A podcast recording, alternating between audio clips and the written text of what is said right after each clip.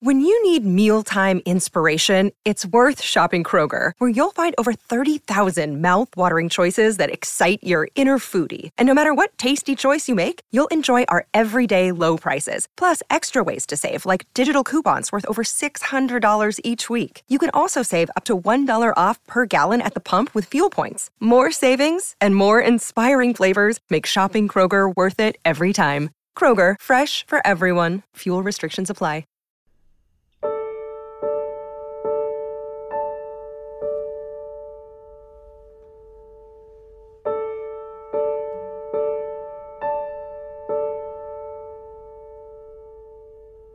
And we welcome you to this edition of Tuesday People, the podcast. I'm your host, Mitch Albom. I'm the author of the book Tuesdays with Morrie, which in a couple of weeks turns 25 years old. Believe it or not. If only I was turning 25 years old, but the book is 25 years old. Lisa Goich, my friend and producer, alongside as always. Hi, Lisa. 25. Wow, Mitch. Lisa and I got a chance to spend some time together uh, in Los Angeles since the last podcast, which doesn't always happen. We do these podcasts from from different locations, so even though we've known each other nearly thirty years, uh, we see each other like once every two or three years, and the rest of the time it's just on Zoom screens and via this connection. But we were in person last week in Los Angeles. It was so great, and that Mitch had an event at the Milky Way LA restaurant, which, by the way, is was owned by um, Steven Spielberg's mother. The family still owns it, I believe, right? Um, that explains which, all the Steven Spielberg movie posters lining the hallway to the bathroom. That only took me about two hours to figure out. yeah. I went through that hallway a few times. I'm like, oh, okay, now I, I get, get it. it. Yeah, they're not just fans of Steven Spielberg's; they're related. Yeah, it was really great, and there was it was a wonderful interview, and everybody had such a nice time. And some of our Tuesday people were there and have uh, left messages on the page uh, on our Facebook page. Well, that's great. Yeah, it's yeah. nice to uh, gather people together through this podcast, and and we're actually going to do a little bit more of that today because slightly uh, deviation of our normal format here, where we go through something that I learned alongside my old college professor while he was dying from Lou Gehrig's disease so many years ago. The, today, I want to talk about a different form of Tuesdays with Morrie because it's relevant to where we are now, and that is the stage play. So many of you obviously are familiar with the book, and uh, I think almost as many are familiar with the movie that was made of Tuesdays with Morrie by Oprah Winfrey, uh, and a wonderful cast, including Jack Lemmon, who played Morrie, and Hank Azaria, who played me. In the movie version that aired on ABC back in 1999 of Tuesdays with Morrie. And many people think, yeah, I saw the, I read the book, I, I saw the movie. The movie was lovely, by the way. It wasn't, it wasn't uh, dead on accurate, uh, but it was lovely. And uh, it's one of those things that you learn when someone takes even even a book. I, I've been fortunate to have a number of my books turned into films, but it's different when it's a it's a novel, which I've had happen because you created all those characters from your head anyhow, and so mm-hmm. if someone says, "Well, listen, could we make them a little older? Could we?" Could we give them a sister? Could we put the set it in this place instead of that place? It's not that big a deal. You you created them anyhow. It's sort of up to you. But when it comes to true stories, of which I've had several of my books adapted into movies that were true, it becomes a little dicier because now you're talking about, well, people are going to watch this and they're going to presume that what they see is true and they're using right. your real name. Yeah.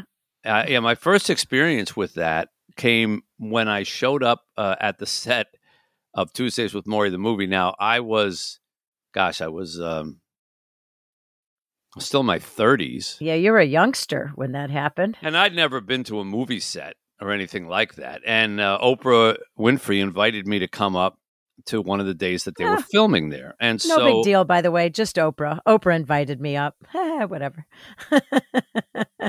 she's just a human being, Lisa. uh, so she had invited me to come up and sent me these directions to get there, and I you know, drove myself. I didn't have anybody guiding me or anything, and I, I somebody pointed me into where I was supposed to go, and it was a sound stage, or the day that they were shooting, anyhow. And so I went over to this sound stage, and they told me, yeah, it's in there. So I don't know anything about a sound stage, and there was a door, and above it was a light, and the light was red. And I figured, oh, well, that's an indication that this is the right place. They're open. You know, when, when lights are on, must mean they're open, right? If you go to a store and the lights are on, it means it's open, right? So I pull open the door. Well, I did not understand that the red light means recording. Oh. they were actually filming. That's why the red light is on. You're not supposed to open a door. And so I open this door, and like all these faces turn and look at me on this set with this glare and like who are you and what are you doing? You just ruined the shot. And thankfully somebody recognized me and said oh that's that's the author. He's an idiot. Let him in. And uh, they forgave me that faux pas. And then okay that's funny. I got to uh, watch the filming of the, the day's filming between jack lemmon and hank azaria. And what was really strange was they had created a room that looked a lot like Morrie's uh, office, which is where we met every Tuesday. And they had gotten it down to a lot of the detail that was very close. And and here was the actor playing Morrie, Jack Lemmon, and the actor playing me, Hank Azaria, and they're talking and they're calling each other Morrie and Mitch. And I was sitting there, you know, maybe 25 feet away, and I hear Jack Lemmon in a voice that's similar to Morrie's say, you know, well, Mitch, the tension of opposites. It's what, you know, things that I had heard Morrie say, and it was very surreal. Very, very surreal. I remember feeling kind of weirded out by it, to be honest. And mm-hmm. and and I was sitting there watching this, and right in front of me and all these strange people who I'd never met standing around, you know, smiling and nodding as if they were in on this story. And of course, they felt ownership because of the movie, but for yeah. me, it was a very private story. And, and I, I, I remember feeling kind of so, they were very, very nice to me. Don't get me wrong. Everybody treated me beautifully. And I got to know Jack Lemmon that day. And I began my friendship with Hank that goes on to this day. But I never went back uh, like after that first day, I, I, just felt it was too, um, like weird. Weird, yeah, yeah. Was, you know, and and so it took me a while to kind of get comfortable with the idea of another version of what had taken place between Morrie and me happening outside of my own body, happening in front of me. And then when they sent us the movie to watch, and we'll do a podcast on the movie one day. Um, you know, we'll try to get Hank on and and and some of the people who helped make it. But um, when they sent us the movie to watch, they sent us a cassette. You know, back in those days, a VHS tape, mm-hmm. and my wife and I watched it. And I remember sort of sinking in the chair as I was watching it in the opening 15, 20 minutes, like, oh my gosh, I would never do that. And I never did that. And there was a scene where uh, I threw away the wedding ring that I had bought for Janine. I was proposing to her, and and I, I, I, I, something we got in an argument, and so I went out in the alley and I like threw it in a garbage can. What? Which is yeah, not something a that I did do or b I would ever do. Uh, and and but as as the thing went on, I I kind of straightened up in the chair a little bit because I realized like I started watching it like a movie. I didn't I didn't look at it as like this isn't me or this isn't exactly what I said or that doesn't look like me or that doesn't look like Janine or whatever. I got into the story and it was lovely. And by the end, they did a wonderful job of of presenting the story. Was it dead on everything that happened? No. But it was my first experience in this amazing thing that had happened to me, which I had then written as a book, a true account of what had happened because, you know, it was my memory and my words and my the tapes and everything mm-hmm. to moving to a different version of it seeing a different way of the story being presented which was different not dead on the same as what happened but still told the story still presented Morrie's wisdom still got across so many of the points that he was making and and and, and conveyed the grace with which he died and the generosity of his giving during his final weeks and days. And that was what was most important. Mm. And that was the beginning, Lisa, of my comprehending that this story not only could live in different forms, but was likely to, because by that point, when the movie came out, which was two years after the book came out, the book was doing just so tremendously well, was selling so many copies. And then the movie came out and it shot even higher uh, in terms of the volume of copies and everything. And, and, and, and, and it was being printed around the world. And it sort of became apparent to me that people were writing about it, commenting on it. Now there was a movie on it. And it was kind of moving out of the experience that I had had privately with Morrie into something different. Mm. So when I got a call a year later or so from some people in New York asking if they could come, if I would come meet them. They never come meet you. You have to come meet them, oh. by the way, in New York or LA. Are you or ever LA. coming out to yeah. LA? You know, I guess there's a level at which they come to Detroit, but I have not reached that level. so uh, they asked me if I would ever consider a play version of Tuesdays with Morrie. Now, I have to say that if they had asked me this before Oprah had made it into a movie, I would probably have said no.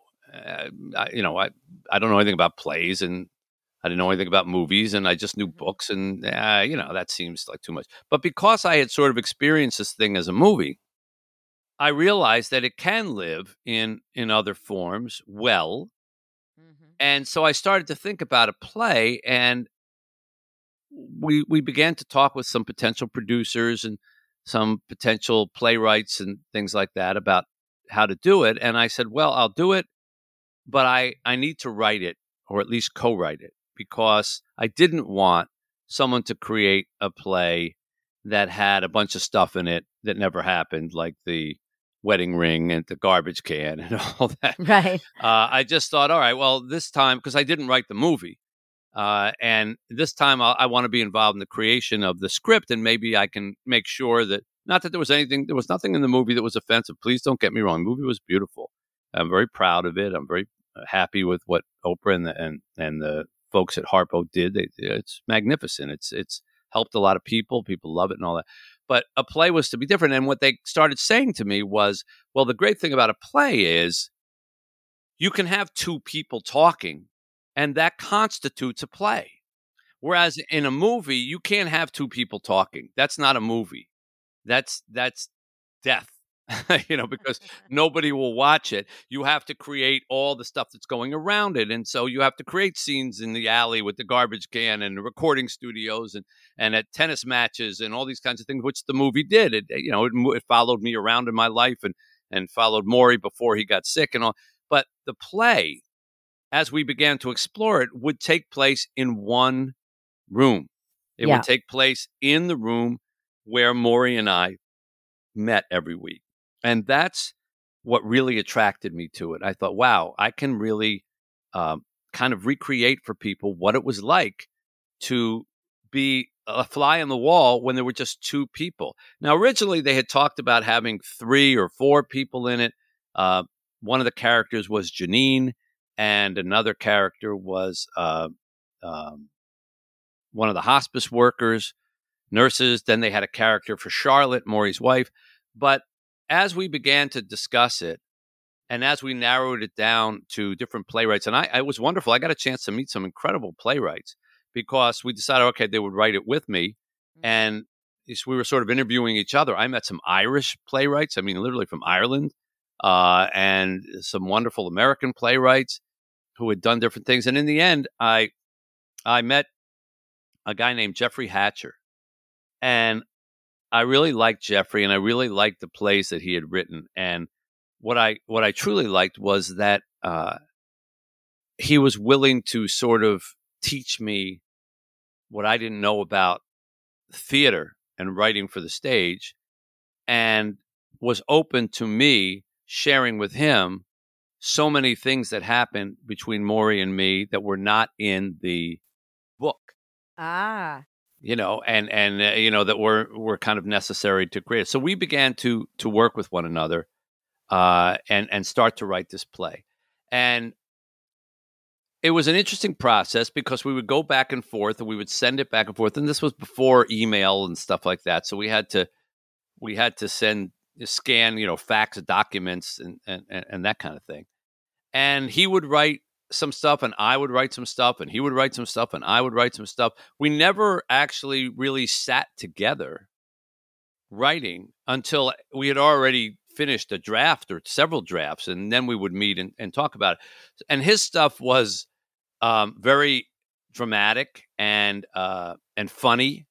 He came up with all, a lot of the humor and my stuff was about you know the lessons and what was important to get across and you know i created some scenes where i remember when morrie was trying to eat egg salad or when he tried to uh, he knocked over a water bottle when he was trying to reach for it and little physical things like that and and we just kept going back and forth in in the mail or fax or however we did it until we finally started to meet and talk about you know well i like this line i like this line and really I, I don't know how exactly it came together but we were able to put together a pretty good script between the two of us. And that's pretty cool. Yeah, eh, this this process of he uh, Jeffrey had, had never, uh, you know, met Morrie or me before right. this thing, but he read the book, and I had never written a play, but um, I had his tutelage, you know, to to guide me, and it was very very helpful.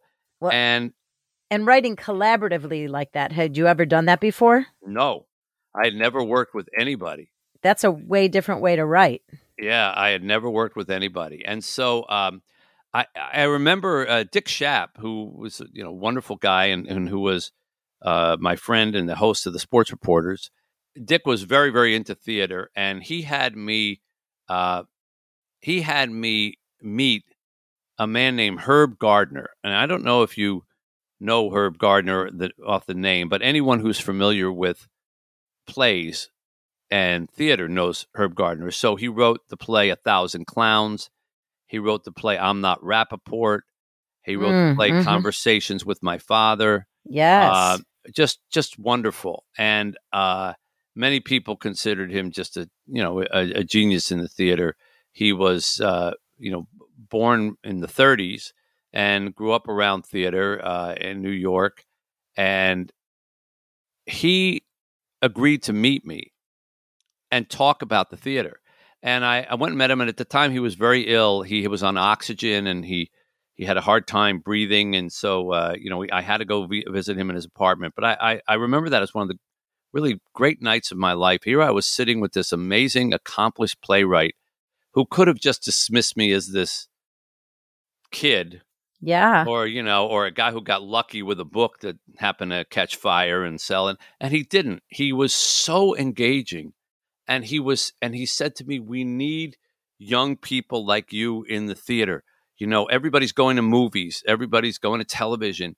We need voices like you. Get involved with the theater. There's nothing like it. There's nothing like writing for the stage. Uh, he was so enthusiastic wow. even through this you know difficulty with the oxygen and all that stuff that i kind of caught the bug from him. Like wow right. you know I, I left thinking that i should do this. Theater is he can be that this guy can be so great and, and so talented i read his plays and and and he's so into it and so welcoming he made me feel like you know well like when someone says come in sit down we have all this food eat eat eat eat yeah. go okay yeah i like this restaurant. And and he said to me something that i'll never forget. He said all of theater is about somebody wants something from somebody else. Somebody wants something from somebody else. When you're writing mm. just make sure somebody wants something from somebody else. And I tried to keep that in mind as we created the play because what does Morrie want from me? He wants me to see the light before right he dies. He wants me to go back to who I was maybe as a student, a little bit more open minded, a little bit more caring, a little bit more sensitive, a little less know it all, uh, and, and, a little less interested in, in accomplishments and achievements and money and, and, and, and celebrity. and what do I want from Morrie? I I don't want him to die. You know, I want him to keep going. I want him to uh, be my teacher again. You know, and and and yet I can't get what I really want because I can't keep him alive. Yeah. And so throughout the play, which was really throughout what happened with Morrie and me, Mitch is the Mitch character is constantly saying when Morrie says, "I don't have much time left," uh, don't say that. Don't say that. Oh, you don't know. Oh, things could happen, and and it, it's all part of my wanting him to live and stay with me. Mm-hmm. And Morrie is constantly admonishing me, saying, "You know, do you, you know, dying is just one thing to be unhappy about, Mitch. Living unhappily is another, those kinds of things. And so the play, uh, as we drew it up, became this series of who wants what from the other person. And I have to say that Jeffrey, Jeffrey has kind of a, I don't think Jeffrey's Jewish, but Jeffrey has kind of a Jewish sense of humor. And so there were some lines in the play that are were strictly his. He came up with. There was there was a um, a moment where Morrie asks me about uh, my wife, and you know, have you have you met somebody? Yes, you know, uh, uh, a, a very special person. You know, have you met somebody you want to spend your life with? Yes, I have. And there's like a pause, and Morrie says, "Have you named her?" Oh. like, like you're gonna you're gonna tell me what her name is, you know? That's funny. yeah, and uh, you know that that's a Jeffrey line. Like he has that kind of sense of humor all the time. We'll be back with more Tuesday People right after this.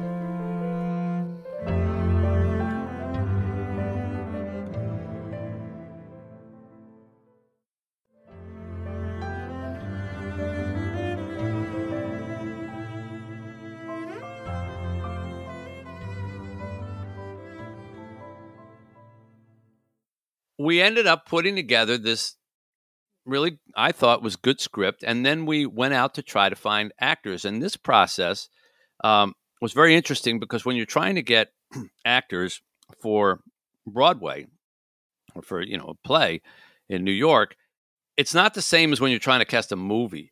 You know, like movies, they they always want to get in, and and and and the producers who were involved with this, they were kind of pushing like movie star kind of names. They wanted Billy Crystal to oh, play oh, to play Morrie. Oh wow. Uh, yeah, and uh, because he was, you know, a big name, and and they wanted Jason Robards, uh, uh, and and these were big kind of movie names, but Jeffrey, to his credit, you know, he he was more like, no, let's get theater actors. Yeah. Um, let's let's not do this. You know, oh, well, we have the movie star playing this role, and so eventually we came to uh, an actor named Alvin Epstein, who uh, I didn't know anything about because I wasn't a veteran of of uh, of the theater. But Alvin had played. He went back so far that he was in the original Waiting for Godot. Wow. Yeah. Uh, Jeez. I believe. Yeah. Uh, well, Morrie would love that, by the way. Like, I yeah. just feel like if Morrie would have known, he would have absolutely loved that. yeah. Yeah. Yeah, uh, he, he he was uh, he, and he worked at the Guthrie Theater as an artistic director, and uh, and he was, um, gosh, he was born in 1925. So when we met him, he was close to 75 years old, mm-hmm. and uh, I just thought he was perfect. I mean, he he he kind of looked a little like Morrie. He had white hair, kind of you know shaggy and and and and out of place and he just captured Morrie when he did the reading, and I said, "Oh, this guy, this like is you knew right it right guy. then. Yeah, this is the right guy." Uh-huh. And and um, then we found somebody to play me. Now this was a little harder. Uh, this was an actor named John Tenney. Now you might remember John Tenney. Uh, John John's still around. Um, he was in uh, he was in a lot of movies. He had been in uh, Free Willy and Lassie and Tombstone, but but small parts, things like that. And he had been, I think, he had been on television, but mostly he had been in, in theater. He had been in Biloxi Blues and uh, The Heiress and The Substance of Fire and other things like that. And he was a, a, a lovely guy, and he was about my age. And when they paired them together and they did like a reading, you could see that there was a chemistry that was going Yeah. on between the two of them. And we started, we did this. I had to learn that you know you don't just open your show in New York; you have to take it, take it around, Around, different places. Yeah. And so they did it. You know, my memory. This is going back a long time, but I think they did it at a theater in Vermont in like a barn, and uh, and it, and and then they ran it someplace else for a while, and it uh, someplace on the East Coast, and it it was good. And I went up and saw it a few times. It was getting there, and then they said, "Okay, we're going to open it in New York." And this was all when we were doing this all around 9 11. That's Oh, when. right. yeah, That's yeah, right. when 9 11 happened Ah, and and we we we didn't weren't opening it then, but we were still you know we were putting it together during that time. And 9-11 happened in September of two thousand and one, and for a while, like theater in New York was just kind of closed down. I mean, everybody was afraid. Everybody was afraid of being there, and you know people didn't know, and and and and would shows close, and would they come back? And it was in that backdrop that we put this show together, and then we were wondering like, is it does it make sense to do it now in the aftermath of you know people forget that the country changed a lot during oh heck time. yeah.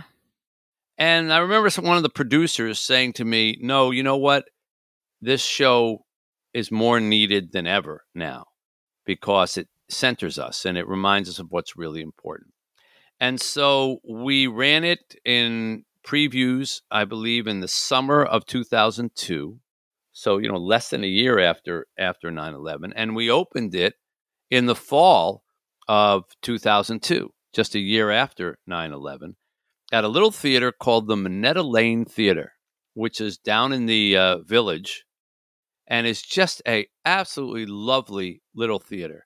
And I was all for that because I didn't want to open it on some big, huge Broadway theater where you know there's a thousand people.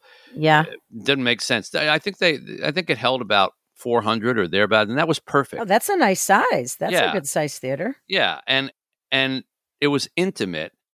And I remember we went to the uh, opening night, and of course, opening night of a play in in in New York City is nerve wracking because you get reviewed.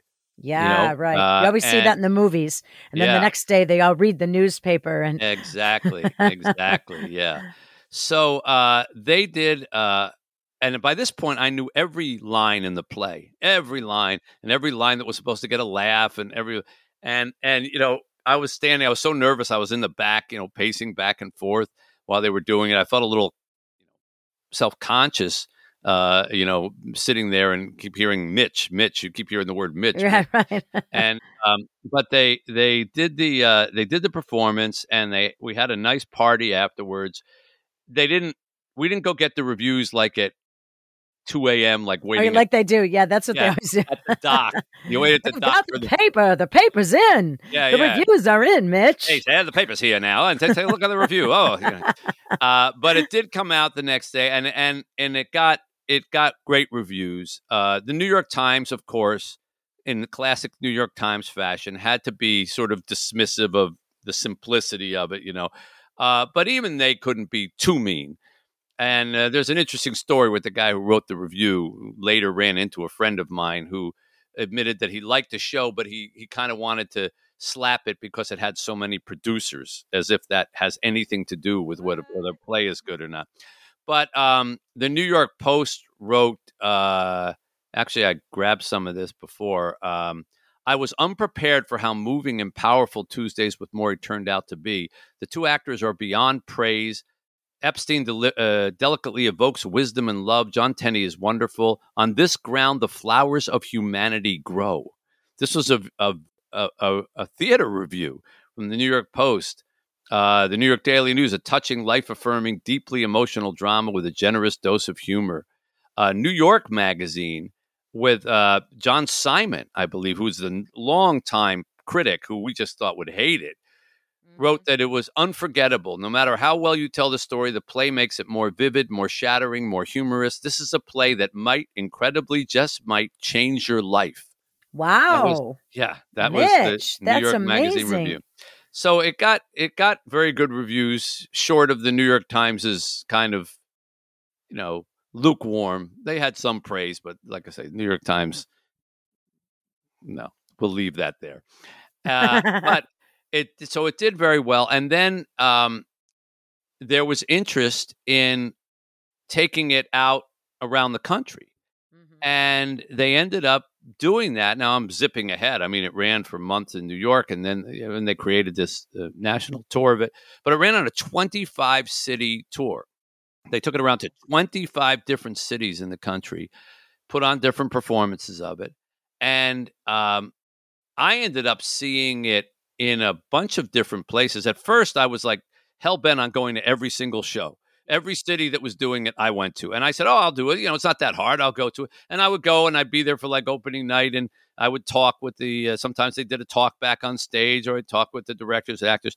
And then, and then there just were so many of them that I couldn't, You know, couldn't like a- keep up. Oh, there's one in Oshkosh, you know, there's one in uh, San Antonio, there's one in, you know, and they were uh, running simultaneously. Some of like, them, Some, Yeah. So you had different actors going. different Across- actors yeah different actors and, and different places one time i went to minneapolis and uh, I, I saw a show which was beautifully done uh, and the actor though who played me was really good but he was he, he was tall kind of nordic looking uh, blondish hair A Nordic Mitch Albom. yeah, blondish hair, and I, I, and I mean, he was a big guy, and um, I went backstage to meet him afterwards, and I, I hadn't really paid a lot of attention. I got there late, and I didn't really know who was, and I looked in the in the book, uh, just you know the playbill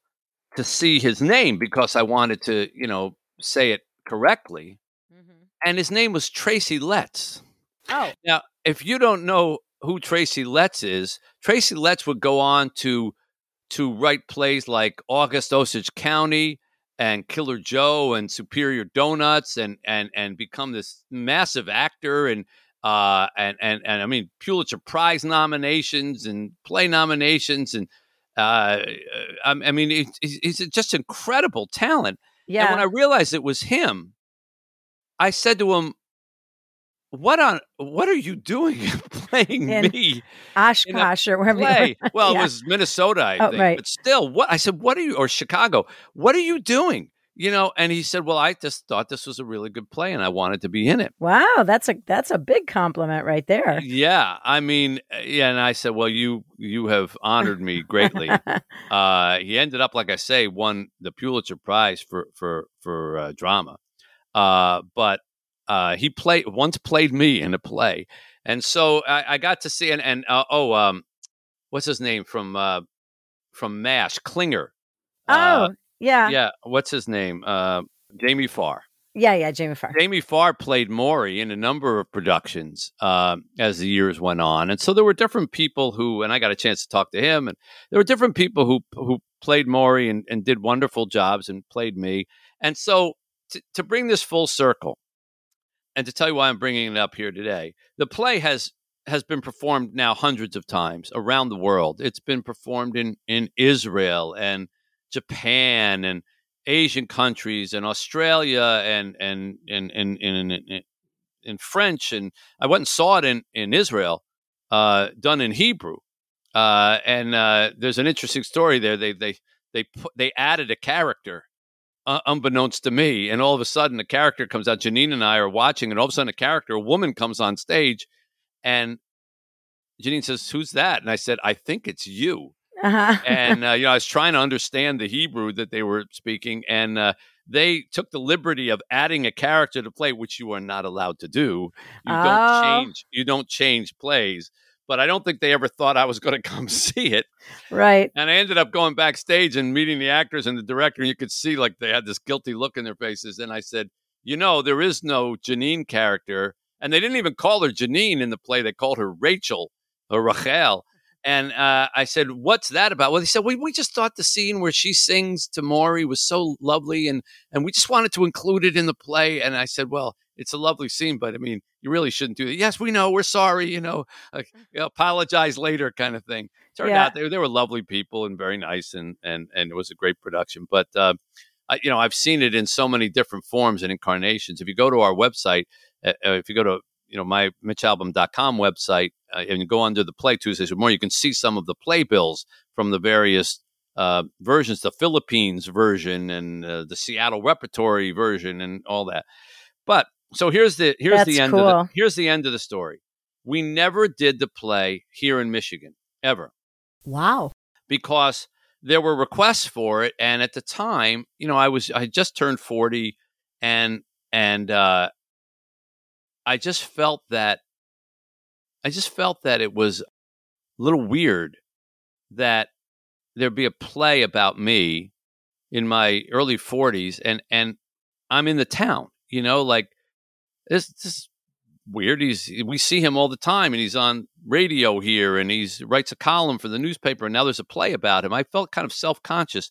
So I just said, you know, can we just not do Michigan? Can we just are we allowed to do that? And they said you can be allowed to do whatever you want if you want to say no no produ-. and I also didn't want to play favorites because I knew a lot of people in the theater world and you know one theater wanted to do it another theater wanted to do it and and uh, you know who am I going to say yes to and now I'm going to hurt somebody's feelings so we just said no Michigan ah uh-huh and you know we said we'll just do this for a few years and then we'll open it to Michigan and then it extended and extended and we just kept saying no no and and and pretty soon it was just well no well the, you can't perform it in Michigan so now the 25th anniversary of the book comes around and we're talking about some different things that we're going to do. And suddenly I said, you know, what about the play? It's never been done in Michigan. Why don't we create a Michigan run? And they said, yeah, it's a great idea. And so that's what we've done. So for the first time, the play is going to be performed in my home state at six different theaters uh, around the state of Michigan. And uh, and so I wanted to tell everybody that they can they can come see the play if they live in the state of Michigan for the first time at the following locations. Now, this production is a very good production. It's the Theater J production from Washington, D.C., that recently ran like uh, last year. Cody Nickell and Michael Russotto uh, are playing the two parts, and they do a very good job. And this is this play is going to move from one town to the next for six weeks. So it starts August 10th through the 14th up in Traverse City at the Opera House, the City Opera House there. Then it goes to East Lansing at the Pasant Theater at the Wharton Center, August 17th to the 21st. Then it moves to Kalamazoo, August 24th to the 28th at the Kalamazoo Civic Theater. Then it moves to Grand Rapids at the Wealthy Theater, August 31st to September 4th. Then it uh, goes to Bay Harbor at the Great Lakes Center for the Arts, September 8th to the 11th. And finally, it ends in West Bloomfield, very close to where I live, the Burmer, Berman Center for the Performing Arts, September nice. 15th to the 18th. And I'll be going to each of these shows and I'm going to do a talk back with the actors one night. And we're going to use one night to raise money for various charities each time we're in the town. So if you want to find out more about these tickets and want to go see it, you go to mitchalbom.com and it's right there. You can just check there's a box, uh, open it up, and it'll have all the play, all the plays, and all the locations and where you can get tickets. So that's, that's the story nice. of the uh, yeah. That's the story of the play. That's a and great story. All this time, I never knew this backstory on how the play came to be. There it is. Yeah. The many stages of Morrie. I think you just named this podcast. I think I just named this title. right. So hopefully you'll get a chance to see it, and uh, I'll let people know how it is because I'll be going up and seeing the performances. And uh, so I said a little bit of a deviation from what we normally do, but hopefully found it interesting. And, I loved it. Yeah. So until we see you again next time with uh, Lisa Goich, I'm Mitch Albom saying See you next Tuesday. Thank you for listening to Tuesday People. To be part of our conversation, join the Tuesday People community at wetuesdaypeople.com. Subscribe to our podcast so you don't miss an episode and share it with your friends. We look forward to having you with us every Tuesday because, after all, we're Tuesday people.